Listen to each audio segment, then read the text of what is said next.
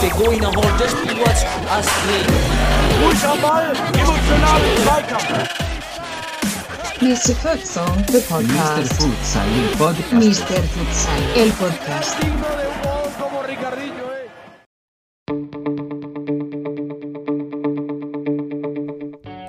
Hallo und herzlich willkommen, liebe Futsal Community, hier zu einem neuen Mr. Futsal Talk. Und wir sind besonders froh darauf, diesen Podcast heute halten zu dürfen, denn die letzte Woche war richtig spannend. Wir hatten das Landesauswahlturnier, was wieder sehr viel Spaß gemacht hat, nicht nur aus sportlicher Sicht, sondern natürlich auch, dass man viele andere Futsaler und überhaupt Personen aus der Community sehen kann. Es war wieder ein großes Treffen, über das wir jetzt auch sprechen wollen. Aber bevor wir über das Landesauswahlturnier selber sprechen, möchten wir uns einmal bei euch bedanken, denn wir haben bei Mr. Futsal die 1000 Like-Grenze auf Facebook durchbrochen.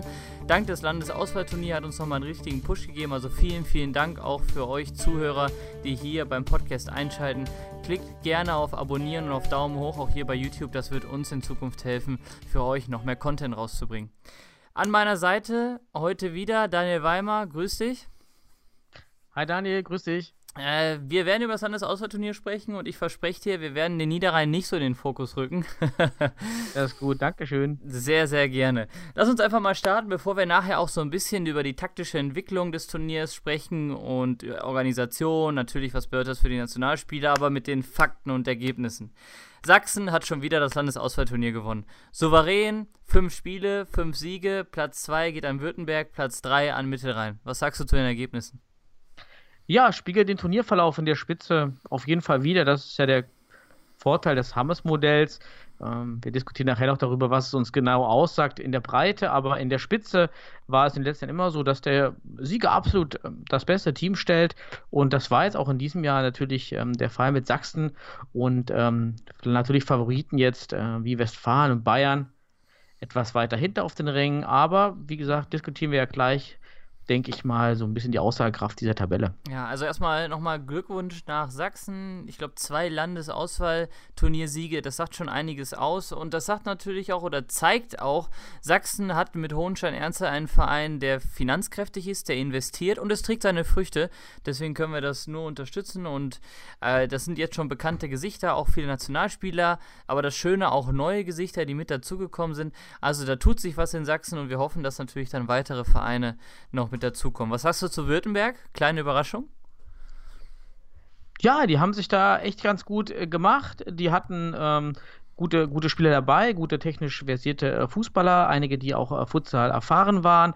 Also die hatten eine sehr gute Mixtur und ähm, hat natürlich dann auch ihren auffälligen äh, Pivo dabei. Ähm, ähm, ich habe mal gesagt, so ein bisschen der Bruder von Ailton da vorne drin. Ähm, hat das als Pivo sehr gut gemacht, ehemaliger professioneller Zweitligaspieler. Und ähm, hat, er, hat er seine Erfahrung ausgenutzt. Also die Jungs aus Württemberg ähm, haben gezeigt, dass man mit dem Württemberg ähm, weiterhin rechnen muss. Da auch in der Liga, die haben ja auch ihre Liga. Ähm, ja. Vor allen Dingen auch nochmal den 6 Meter, den er äh, am Ende quasi verschossen hat, wo er eventuell sogar noch eine bessere Platzierung drin gewesen wäre. Auf jeden Fall eine positive Überraschung. Lass uns kurz vorher nochmal über die Orga sprechen. Also auf jeden Fall nochmal ein äh, Lob an den DFB. Es hat, soweit wir oder ich mitbekommen habe, alles funktioniert. Alle Mannschaften waren zufrieden. Es wurde wieder an der Sportschule Wedau ausgeführt in Duisburg. Auch da hat soweit alles geklappt. Die Hallen mit dem blauen Boden natürlich fantastisch präpariert. Für mich Halle 1 oder Halle A, die etwas größer ist und auch nicht so eine tiefe Decke hatte, eine bessere Akustik, finde ich immer sehr angenehmer zu spielen und auch für die Aufnahmen, die Videoaufnahmen, die der DFB dann wieder zur Verfügung gestellt hat, den äh, Verbänden. Also da ein großes Lob. Da macht man auf jeden Fall vieles richtig. Absolut. Die Rahmenbedingungen sind seit äh, Jahren, seit dem ersten Turnier überhaupt ähm, sehr, sehr gut und im europäischen Vergleich sucht man mit Sicherheit derartige Turniere auf äh, Regionalebene, die so gut ausgestattet sind. Und wenn wir uns überlegen, was der DFB hier investiert, wir sind allein bei Reisekosten von 35.000 Euro, plus den Rahmen, plus die Miete der Sportschule, plus den, äh, den, den Hallenboden, der eventuell angemietet wird. Also ähm, über den Daumen sind wir da bestimmt so bei irgendwas zwischen 60 und 100.000 Euro, die der DFB hier für den Futsal, für dieses Turnier hier investiert. Äh, das ist eine absolut prima ähm, Organisation. Äh, 22 Teams, auch äh, Frühstück, Mittag, Abendbrot, die Spiele, ähm, Angebote für die Trainer, Organsitzungen.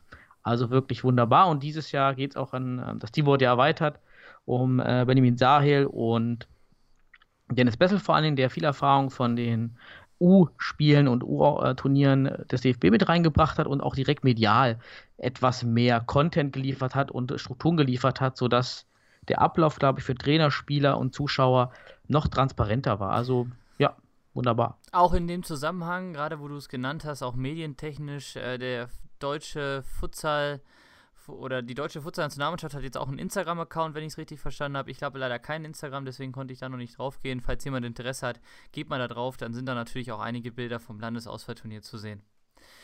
Äh, in dem Zusammenhang, lass uns mal ein bisschen auf die taktische Entwicklung und auch auf die Spieler gehen. Wir haben ja auf unserer Seite, einige haben es gesehen und es ist sicherlich immer äh, diskussionswürdig, mal unsere Top 12 noch nicht Nationalspieler nominiert, also die Spieler, die quasi wirklich komplett gesichtet wurden, weil sie bei der Nationalmannschaft selber noch keinen Einsatz hatten. Einige haben sicherlich den Artikel gesehen. Hast du da zwei, drei Spieler, die du gerne nennen möchtest, die noch mehr herausgestochen haben, als nur in der Top 12 zu sein? Also, da bin ich mit sicherlich alleine, wenn ich Christoph Frischenpöhler da raushole. Er ist wieder eine hervorragende Verfassung gewesen. Hat man gerne gesehen im Mittelrhein, wurde auch gut durch die Mitspieler dort eingebunden, hat dort viele Freiheiten gehabt, die er vielleicht in Westfalen früher nicht gehabt hat und hat das Team sehr gut angeführt und mit ähm, seinem Rüschenpöhler Pirouetten da einige Du meinst Male die Sidan-Rolle? Die klassische Sidan-Rolle. Ja, die, genau. Also das war äh, hervorragend, wie er den Mittelrhein da mit Sicherheit gepusht hat. Seit Jahren bin ich äh, Nico Pantano-Fan aus dem Südwesten. Einfach ein unglaublich körperbetonter Spieler, der trotzdem filigran bleibt. Und ähm, die Spiele, die ich von Südwest sehen konnte, waren einfach Pantano-Spiele. Ähm, Schade, dass er es bisher noch nicht auf die Liste der Bundestrainer geschafft hatte. Jetzt durch das Turnier kann man hoffen, dass er sich da mal äh, gezeigt hat. Er, Problem natürlich auch bei Pantano einfach äh, Fußballspieler, Verträge, Zeit. Also es wird sich zeigen, ähm, was man hier wirklich ähm, sehen kann. Und ein Spiel natürlich, den jeder gerne gesehen hat, wer ihn freundlich kannte, Ahmad Lali von Berlin, also bekanntes Gesicht aus der Freestyle-Szene, konnte auch einige seiner Tricks auf dem Parkett zeichnen und ähm, das kam natürlich sehr gut an in der Halle. Ähm, ja, ja, da, da, geht's, da trennen sich natürlich immer die Geister zwischen, äh, wollen wir das beim Futsal auch fördern, weil bei vielen Fußballern das eventuell als erstes im Kopf ist, aber es ist trotzdem, er hat insgesamt eine beeindruckende Leistung gebracht. Was äh, mich oder was ich interessant finde, wenn man sich die Liste anguckt, das sind Namen, die zumindest aus meiner Sicht immer in den letzten Jahren sehr, sehr auffällig beim Landesauswahlturnier da waren. Du sagst Nico Pantano, der hatte mal Höhen und Tiefen, fand ich in den letzten Jahren, aber ich habe ihn vor drei Jahren auch sehr, sehr stark schon äh, gesehen aus Südwest, auch äh, Christian Wölfelschneider im Tor.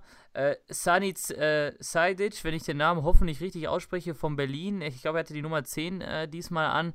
Hat auch schon einige Jahre überzeugt. Für, früher war ja die Berliner noch mit den Fanta 4 unterwegs, wo da noch ein paar andere Spieler aktiv waren. So haben wir es bei Mr. Futsal genannt. Mal interessant zu sehen. Und bei Württemberg auch wieder mehr Zipahi solide über die ganzen Jahre. Mal gucken, ob sich eventuell noch mehr daraus für ihn entwickelt. Und wer mein Favorite immer ist, ist John Rausch, aber er hat halt auch schon wieder einige Jahre auf dem Buckel.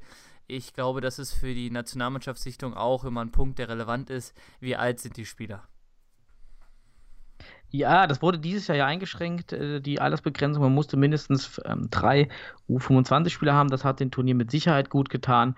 Und ähm, dadurch natürlich hat versucht, neue Gesichter zu entdecken. Aber da sind wir vielleicht auch schon bei einem Punkt, den man natürlich aufwerfen muss, haben wir wirklich neue Gesichter gesehen? Und wenn wir neue Gesichter gesehen haben, bleiben die überhaupt im Futsal? Das ist also die eine Frage, die ich mir während des Turniers gestellt habe. Ich denke an den, an den Zehner von Mecklenburg-Vorpommern, der bei Hanse Rostock unter Vertrag steht. Er ist ein richtig junger Mann, sehr gut am Ball. Also man könnte ihn durchaus in ein, zwei Jahren zum richtigen, guten Futsalspieler ausbilden. Nur in der, in der Erwartung hier natürlich äh, sehe ich ihn nicht als Fußballspieler, weil er es gar nicht äh, kann oder auch die Zeit dafür gar nicht hat. Und das ging mir bei vielen Spielern so, weil diese Spieler, die wir jetzt auch schon genannt haben, die sind schon seit einigen Jahren auf der Liste. Und ähm, ja, da ist die Frage der Modus, dass man eben die Fußballer U19, U20, U23 einlädt. Können die denn überhaupt mithalten? Denn auch im Gespräch mit äh, dem Bundestrainer ist ganz klar, die muss man erst noch Ausbildung zu Futsalspielern. Ja, und wann und wie soll das stattfinden, wenn die keine Vereine in der Nähe haben? Von daher ähm, ist das immer so eine kleine Frage, die da auch während des Turniers im Raum stand, äh, von Trainer- und Spielerseite. Ganz, ganz wichtig, lass uns das ein bisschen später nochmal ausführen, lass uns noch ein bisschen bleiben. Äh, erstmal beim äh, taktischen Niveau insgesamt, um am Abschluss da auch ein bisschen dann die Frage zu erörtern, wo geht das Landesauswahlturnier hin? Was plant eventuell der DFB und was glauben auch wir? Äh, was sind denn deine Eindrücke taktisch? Äh, hat sich was entwickelt? Tut sich was in der Szene? Es hat sich verändert. Ja, entwickeln ist immer Fortschritt. Ähm, ich mal sagen, es hat sich verändert, das Spiel. Ich denke an die letzten Jahre, ähm, als ähm, Standardvariante eigentlich immer Halbfeldverteidigung war. Dieses Mal haben wir meines Erachtens nach viel mehr ein Drittelfeldverteidigung gesehen. Und es war eine sehr dominierende Taktik und auch sehr erfolgreiche Taktik, da meines Erachtens nach die Teams ähm, in der, im Spielaufbau technisch unterlegener waren als die Teams, die sich in der Defensive dann auf ein Drittelfeld stellen. Also die Defensive ist einfacher zu managen, auch durch Fußballspieler, als die Offensive. Und äh, immer wieder haben diese Teams mit äh, ein Drittelfeldverteidigung äh, wunderbare Konter gefahren. Auch wir vom Niederrhein sind mehrfach in diese Konter gelaufen und äh, muss den Fußballern, die da jetzt auch, äh, ist unabhängig Fußball-Futsal, aber unglaublich guten Abschlussverhalten haben und Abschlussquote haben. Dazu kam es wurde wenig Flying, Gott sei Dank, gespielt. Ja, wir sind, oder ich bin ja nun kein Freund des ähm, durchgängigen Flying-Spiels. Das ist mir aufgefallen. Es wurde also immer gewartet, bis der Flying ähm, probiert wurde. Auf der anderen Seite, wenn der Flying eben kam, wie immer meine Meinung, ähm, wenn man das nicht trainiert und auch nicht das Spielerpotenzial hat, dann ähm, ist die Chance, ein Tor zu erzielen, deutlich geringer als ähm, zu fangen. Und das habe ich bei fast allen Spielen gesehen. Ihr, ihr von Westfalen habt mein, was ich gesehen habe, das einzigste Flying-Tor geschossen. Ich habe ansonsten immer nur Flying Fails gesehen. Also es bleibt dabei. Ich würde wenige Mannschaften empfehlen, das Flying-Spiel untrainiert ähm, aufzuziehen. Südwest ist einmal fast noch gegen Hamburg, ähm, hat das Spiel sich drehen lassen aufgrund einer total unverständlichen Flying-Entscheidung bei 4 zu 1 Führung in den Flying zu wechseln, wenn ich die Spieler nicht habe, die das wirklich mal häufig trainieren, dann ist das ja fast schon äh, eine Kamikaze-Taktik. Ja, die Anekdote des Turniers aus taktischer Sicht ist vielleicht dahin, dass äh, es ja auch dann für die Trainer ab 21.30 Uhr, ein bisschen kontrovers nach dem vollen Tag, sicherlich auch diskutiert wurde, es eine quasi Mini-Lehrgang gab mit dem Nationaltrainer Losfeld. Und der Hauptpunkt dort war eigentlich, die Mannschaften davon zu überzeugen, dass sie sich taktisch weiterentwickeln und weg von dieser sehr fußballerspezifischen 2-2-Taktik in der Defensive kommen. ich, äh, ja, vielleicht muss man ein bisschen schmunzeln, äh, weil es, wir sind hier ein bisschen im Zwiespalt zwischen, man möchte hier auch nicht von vorne herab oder von oben herab sagen, hey, äh, arbeitet mal daran und schaut mal, was vielleicht möglicherweise richtiger Futsal ist, weil wenn und der, auf der anderen Seite das sehr erfolgreich ist, was soll man da jemandem vorwerfen? Wie siehst du es? Schwieriges Thema. Thüringen hat, äh, mussten das vom Niederrhein ja selbst erleben, auch äh, ganz klar 2-2 gespielt. Es gab andere Verbände, die wie Bremen oder Sachsen-Anhalt ab und zu in zwei verfallen sind, aber nicht geplant unbedingt. Aber Thüringen war vielleicht herauszuheben, das Platz 7 von 22 äh, mit reiner 2-2-Taktik. Und die war erfolgreich, äh, wie gesagt, eben auf ein Drittelfeld ähm, äh, da gespielt. Und das ist natürlich mega äh, erfolgreich, da die Teams kein Mittel hatten gegen diese 2-2, was eigentlich ein Geschenk ist in der Defensive, wenn man da geschulte Spieler hat. Was Losfeld auch zusätzlich noch meinte zu der Thematik, äh, dass ähm, die Spieler schulen sollen, ist halt auch die Sichtung. Ich meine, was, was will, möchte er da sichten? Er möchte ja Spieler sichten, die ähm, auf den Balldruck machen über die Ala-Position in der Defense. Er, er möchte sehen, wie sich die Spieler verschieben. Und das siehst du alles in dem 2-2 nicht. Das heißt, die Spieler, also die Trainer tun den Spielern keinen Gefallen. Ja, ob Schaden oder nicht Schaden, ist, glaube ich, schwierig zu sagen, aber du sprichst dadurch indirekt einen anderen Punkt an. Und zwar im Endeffekt ist das hier ein Sichtungsturnier. Und es geht nicht darum, ob jetzt ein Verband Erster oder Letzter wird. Klar ist das ein Thema der Sichtung auch relevant, aber es geht darum, dass Spieler sich zeigen und dass Spiele auf höchstmöglichem Niveau stattfinden. Und äh, dafür sind die Rahmenbedingungen geschaffen worden. Und wir können ja mal das Beispiel Hamburg äh, durchspielen. Hamburg hat gespielt gegen Mitterrhein, gegen Sachsen, gegen Berlin, Westfalen und Südwest.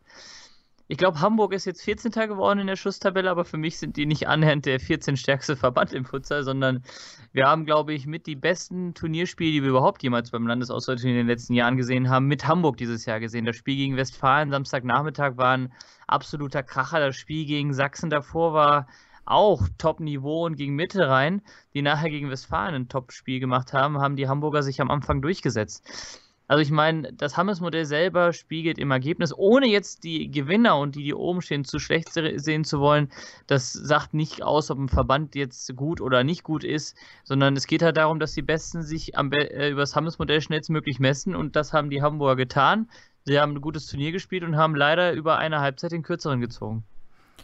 Absolut, das kann man über das Hamburg-Modell hier festhalten. Also die, die Spitze, die, eins, die ersten drei Teams, da kann man immer mitgehen und dahinter ist halt ganz viel Rauschen, ähm, wer welche Platzierung einnimmt. Ich äh, habe auch nochmal geschaut, ähm, im Gegenteil zu Hamburg war Sachsen-Anhalt jetzt hier, ähm, die vor Hamburg sich platziert haben, ähm, für, eine, für eine Spielliste hatten. Und während Hamburg gegen Mittelrhein, Sachsen, Berlin, Westfalen und Südwest spielte, spielte Sachsen-Anhalt gegen Schleswig, Baden, Hessen, Saarland und Mittelrhein. Also so ein bisschen qualitativen Unterschied kann man hier in der Liste schon erkennen. Deshalb ist am Ende Sachsen-Anhalt auch vor äh, Hamburg gelandet. Aber das zeigt ja schon äh, vom Vergleich her, dass dieses Hamburg-Modell zu völlig ungleichen Partien führt. Aber was es leisten soll, das Hamburg-Modell sind spannende Spiele, weil die Spieler brauchen einen Anreiz, um Leistung zu zeigen, um für die Sichtung auch adäquat in einem ja, passenden Wettbewerb spielen zu können. Und deshalb ist das Hammers-Modell super. Vielleicht sollte man überlegen. Ähm, so ein bisschen wurde das dieses Jahr gemacht.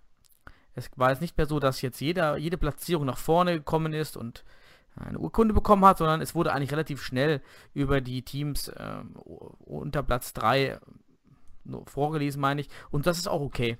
So sollte man es in Zukunft auch halten. Was hinter Platz 3 passiert, ist gar nicht so relevant. Die Zuschauer und die Trainer kennen die guten Spiele, egal unabhängig von der Partie. Und ähm, ja, ich weiß zwar jetzt auch nicht, äh, kleiner Schwenk, warum man den Geburtstagsgratulanten mehr Raum einräumt als fast der ganzen Siegerehrung, aber das ist noch eine andere Geschichte. Ich kann sagen, äh, sollen wir noch ein Wort zu den Schiedsrichtern verlieren, bevor wir zu, in Anführungszeichen, der Zukunft des Landesauswahlturniers kommen? Ich glaube, Daniel, da habt ihr von Westfalen relativ viel zu sagen. Insgesamt, glaube ich, war das, ich finde, mit einer der stärksten Punkte des Landesauswahlturniers waren immer die Schiedsrichter. Das kann ich auch in diesem Jahr aus meiner Sicht und was ich mitbekommen habe, bestätigen. Also grundsolide und äh, Schiedsrichter sind überhaupt, dass wir Schi Futsal-Schiedsrichter haben, immer noch ein großes Problem in Deutschland, wie ich aus den Ligen, aus den Verbänden mitbekomme. Deswegen ist es toll, da ein hohes Niveau zu sehen. Ja, du sprichst einen Punkt an. Im letzten Spiel gegen Mittelrhein oder Westfalen gegen Mittelrhein beim Stande von 2 zu 1 für Westfalen ist ein Phantomtor gefallen. Ich glaube, ihr könnt das alle auf der äh, Westfalen-Verbandsseite, Futsal-Verbandsseite der Li Westliga auch einmal anschauen, äh, wie der Spieler Nicken Durelli das 3 einschießt und die Schiedsrichter einfach sagen, nein. der Ball wird von links aus 10 Metern geschossen, der gegnerische Torhüter ärgert sich, der Angreifer von Westfalen, der Hakan Erdem, nimmt den Ball aus dem Tor und der Schiedsrichter sagt kein Tor. Und das ist natürlich insofern ärgerlich. Jetzt äh, setzt sich vielleicht auch mal kurzfristig die äh, Brille auch des Trainerstabs bei Westfalen auf, dass einfach die Jungs geknickt nach Hause gehen, weil das Spiel dann nachher einen Drill bekommen hat und Mittelrhein zu Recht dann auch gewonnen hat. Mittelrhein unglaublich stark bei dem Turnier. Aber lass es 3-1 sein und ob jetzt eine Mannschaft Zweiter oder Achter wird im Hammes-Modell ist egal, weil die Spieler sind unabhängig vom Ergebnis so oder so aufgefallen und werden dadurch und sind jetzt auch nominiert worden. Drei Stück aus Westfalen, was ich jetzt schon weiß, die anderen Verbände werden das sicherlich ja auch bald kommunizieren. Und da ist es dann eigentlich egal, aber die Spieler sind am Sonntag geknickt nach Hause gegangen und das ist bezüglich der Schiedsrichterleistung ein Schmankerle. Aber will ich auch nicht so weit jetzt darauf eingehen. Ist halt verrückt, dass sowas passiert. Ich, ich merke schon, wie der, wie der Pulsschlag bei dir direkt wieder ansteigt. Also es war mit Sicherheit die bizarrste Szene des kompletten Turniers. Und ich kann mich auch noch erinnern, in der Halle war das wie bei so einer ähm, Sonnenfinsternis. Ähm, das Tor fällt und keiner richtig jubelt. Also irgendwie hat man in der Halle gemerkt, alle waren verwirrt. Ähm, ja, da jubeln, die Jungs, da jubeln die Jungs irgendwie auch nicht wie, wie vermutet. Also psychologisch kann man das Ganze mal ganz äh, interessant äh, wissenschaftlich aufrollen, wahrscheinlich, was da passiert ist. Aber ansonsten muss ich dir beipflichten, auch in unseren Spielen vom Niederrhein, gut, war jetzt nie der, äh, der spielerisch oder brisanteste, die spielerisch brisantesten Partien, aber was? es war immer, immer äh, korrekte ähm, Leistung, bis auf ein, zwei ähm, Szenen. Aber da ist auch mal die Frage, meine ich, sind die Schiedsrichter in Futsal-Ligen aktiv? Also können sie regelmäßig auch Futsal-spezifisch und unter hohen Wettbewerbsbedingungen und unter einem Wettbewerbsdruck auch messen? Und ich glaube, da fallen einige Schiedsrichter ab, weil sie auch einfach gar nicht die, die, die Rahmenbedingungen haben, wie andere Schiedsrichter. Ja, Das ist wahrscheinlich der Punkt. Trotzdem, ich glaube, insgesamt können wir sagen, äh, Schiedsrichter wieder Daumen hoch dieses Jahr. Ja. Äh, Phantom Daumen hoch, okay. Dann kriegen wir das auch in der Hinsicht hin. Ja, was passiert denn jetzt mit dem Landesauswahlturnier? Wo will der DFB hingehen? Es gibt ja immer die obligatorische Trainersitzung, in Anführungszeichen Trainer-Orgasitzung als kleines Wrap-up für das Turnier. Und da gab es dieses Jahr, glaube ich, ein paar interessante Hinweise, wie der DFB plant. Jetzt kommen nächstes Jahr im Januar wird kein Landesauswahlturnier sein, weil da die Qualifikation ist für die deutsche Nationalmannschaft. Deswegen wird das einmal auf Eis gelegt und dann ist jetzt die Planung, macht man das nächstes Jahr im Sommer? Äh, lässt man es quasi ein Jahr komplett ausfallen und mit wem macht man es? Wir hatten vorhin schon das Spieler, äh, das Thema Jugendspieler und da ist auch das äh, Wort gefallen U19. Äh, ich habe da eine klare Meinung. Ich schätze du auch. Ja, die Verbände, gerade die Futsal-Ligen, aktive Futsal-Ligen haben, waren auf dieser Sitzung auch eigentlich ähm, einheitlich der Meinung, dass es natürlich absolut förderwürdig wäre und wünschenswert, wenn wir Konkurrenz und kompetitive Teams im U19-Bereich stellen können, aber das ist halt einfach nicht möglich. Wir haben, äh, wir besitzen außer in Hamburg keine Nachwuchsligen, keinen strukturierten Spielbetrieb, aus denen wir U19 oder 18 Spieler rekrutieren können. Und in den Ligen können wir, könnten wir natürlich U19, U18 Spieler rekrutieren. Nur diese Spieler wären in der Breite so weit weg vom Niveau, die Marcel Losfeld benötigt, dass es überhaupt nicht zielführend wäre, uns Verbände jetzt äh, mit Futsal-Ligen ähm, zu verpflichten, U19-Spieler zu schicken. Auf der anderen Seite könnten Verbände natürlich, wir könnten auch vom Niederrhein entscheiden, wir nehmen jetzt Spieler aus der U19 von Rot-Weiß Essen oder von Rot-Weiß Oberhausen oder Mönchengladbach aber dann haben wir das Problem, was wir diskutiert haben bei den Verbänden, die bereits mit U19-Auswahlen wie Südwest, ähm, äh, wie Südbaden auflaufen. Was machen die Spieler, wenn die gesichtet werden und wie können die sich überhaupt futsalspezifisch weiterentwickeln? In der Art, wie sie aktuell spielen, mit Fußballerausbildung können sie nicht auf hohem Niveau spielen. Also benötigen diese Spieler regelmäßigen Spielbetrieb. Nur wenn dieser gar nicht existent ist, dann ähm, wäre es auch wiederum nicht zielführend, diese Spieler nur zu sichten. Also da beißt sich irgendwie ähm, ja, die Katze in den Schwanz. Da ist wichtig, ob wir Struktur reinbekommen, in den Landesverbänden eine Jugendausbildung zu organisieren und dann anzutreten. Aber alles andere würde ich jetzt als nicht zielführend erachten. Und damit kommen wir auch meiner Ansicht nach zur Gretchenfrage. Vielleicht nehme ich ein bisschen zu viel vorweg, aber wir werden wahrscheinlich dazu auch noch einen Artikel aufsetzen.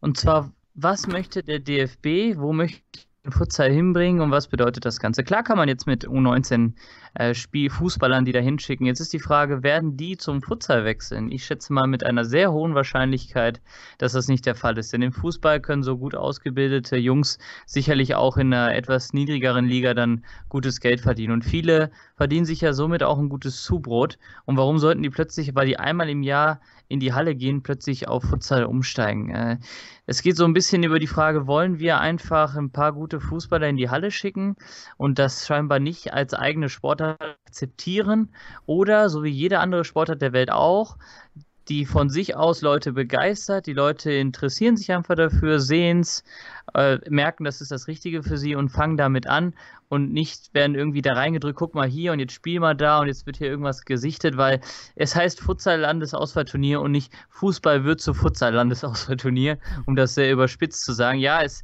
wir sehen es ja selber, wir beschweren uns jedes Jahr, dass es immer noch nicht äh, absolut oder spezi spezialisierte Futsaler gibt, dass Verbände, weil sie leider keine Liga haben, einfach nur Fußballer hinschicken und man merkt das immer noch. Und Gott sei Dank merkt man das, dass die äh, Futsal oder die Verbände, die in Futsal aktiv sind, auch investiert haben und richtige Ligen haben, dass die Schritte nach vorne machen. Von der Taktik her, von der Technik her. Und ich glaube, das wäre wieder ein riesiger Rückschritt, wenn man einfach jetzt sagen würde, wir holen irgendwelche Jungs her. Weil die Verbände haben ja gar keine Zeit, die zu sichten. Wie, wie sollen die das machen? Die haben ja auch mit Fußball genug zu tun. Also ich finde es schwierig. Und schade, wenn wir da hinkommen würden. Ja, das ist wirklich schwierige Entscheidung, äh, wie auch die finanziellen Mittel der Verbände sind unterschiedlich ausgestattet für den Futsal. Ähm, da, da kann man diese Intervention, diese künstliche Nachfrageschaffung, von der du gesprochen hast, das äh, kann ja nicht wirklich jetzt zielführend sein, um eine Nationalmannschaft aufzubauen. Ähm, auch so ein bisschen die Problematik oder die, die Idee des DFB, jetzt eine Bundesliga zu erzwingen 2020, ähm, das wird uns langfristig würde ich vermuten, ganz klar dahin bringen, ähm, die Ligen haben nicht genügend deutsche Spieler vom hohen Niveau, möchten diese aber spielen lassen, um am Wettbewerbskonkurrenzfähig zu bleiben. Also logische Konsequenz. Man kauft sich Spielerpotenzial aus dem Ausland ein und am Ende haben wir gar nicht mehr Spielerpotenzial für die deutsche Nationalmannschaft, sogar weniger, da die Spieler, die Marcel Losfeld gerne sehen möchte, ja gar nicht mehr in den Kadern spielen. Also auch diese Bundesliga mhm. ist die Frage, schafft die das, was wir wollen. Und ähm, ja, da ist ein bisschen gefragt, ich meine, es soll DFB Trainingsstützpunkt Futsal jetzt in sieben Regionalverbänden geben. Das wird ganz spannend. Ich bin gespannt, wie das organisiert werden sollte. Das könnte eine Lösung sein. Aus meiner Sicht jedoch nur, wenn dort regelmäßig, das heißt wöchentlich Futsal-Training angeboten wird für U19 oder U18, so dass man für Futsalspieler. Genau, ja, also jemand, der eben aus ein guter Fußballer, die Interesse am Futsal haben, wechseln am besten komplett dann dahin, aber können natürlich auch parallel zum Fußball beginnen. Wichtig ist regelmäßiges Futsaltraining, um die Leidenschaft zu wecken langfristig, denn eine Leidenschaft entsteht nicht durch ein Turnier, auch wenn dieses gut organisiert ist. Zwei Sachen dazu, um das vielleicht abzuschließen. Ja, ihr habt richtig gehört, Bundesliga 2020-21 wurde beim Turnier kommuniziert. Ich glaube, wir können das dann hier auch dann nochmal äh, festhalten. Also juhu, wenn ihr einen Verein gründen wollt, tut es jetzt. dann habt ihr vielleicht noch gute Chance, euch in eurem Verband relativ hoch zu spielen und dann eventuell teilnehmen zu können. Man weiß noch nicht, was, äh, was es bedeutet insgesamt. Das Zweite ist, die Stützpunkte sind interessant und gut. Ich glaube, man muss einfach Mini-Landesauswahlturniere im Verband selber organisieren, Fußballer dadurch äh, zum Futsal bringen, Interesse schaffen, Angebote schaffen und dann wird die Sportart wachsen. Man kann hier niemanden zwingen, Futsal zu spielen. Geduld. Das ist das Wort zum Sonntag. Genau, Geduld muss man haben. Ich habe heute Podcast gehört mit dem ähm, Koordinator, ein Brasilianer in Australien, ähm, über den australischen Football, äh, Futsal. Und dort wurde er gefragt, wo er den australischen Futsal aktuell sieht. Und der australische Futsal hat schon professionelle Ligen seit mehreren Jahren und er sagte, der ist 20 Jahre, er ist, also der australische Futsal ist jetzt dort, wo Spanien vor 20 Jahren war. Also wie weit wir weg sind von der Spitze, wo wir hinwollen. Das heißt, wir brauchen Geduld, dass diese Leidenschaft, die du ganz richtig erwähnst, auch als Futsal-Romantiker, die muss generisch erstehen, aus sich selbst heraus. Und dazu braucht man Geduld, Geduld, Geduld. Ansonsten entstehen Ligen wie in Russland oder in Italien, die dominiert sind von Ausländern und dann auch nicht äh, das Spielermaterial liefern. Ne?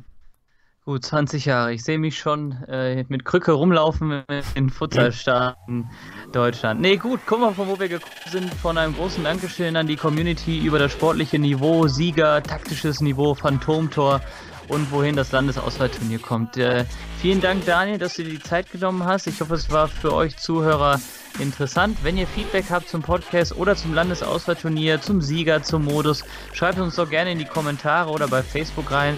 Und dann hören wir uns beim nächsten Mal.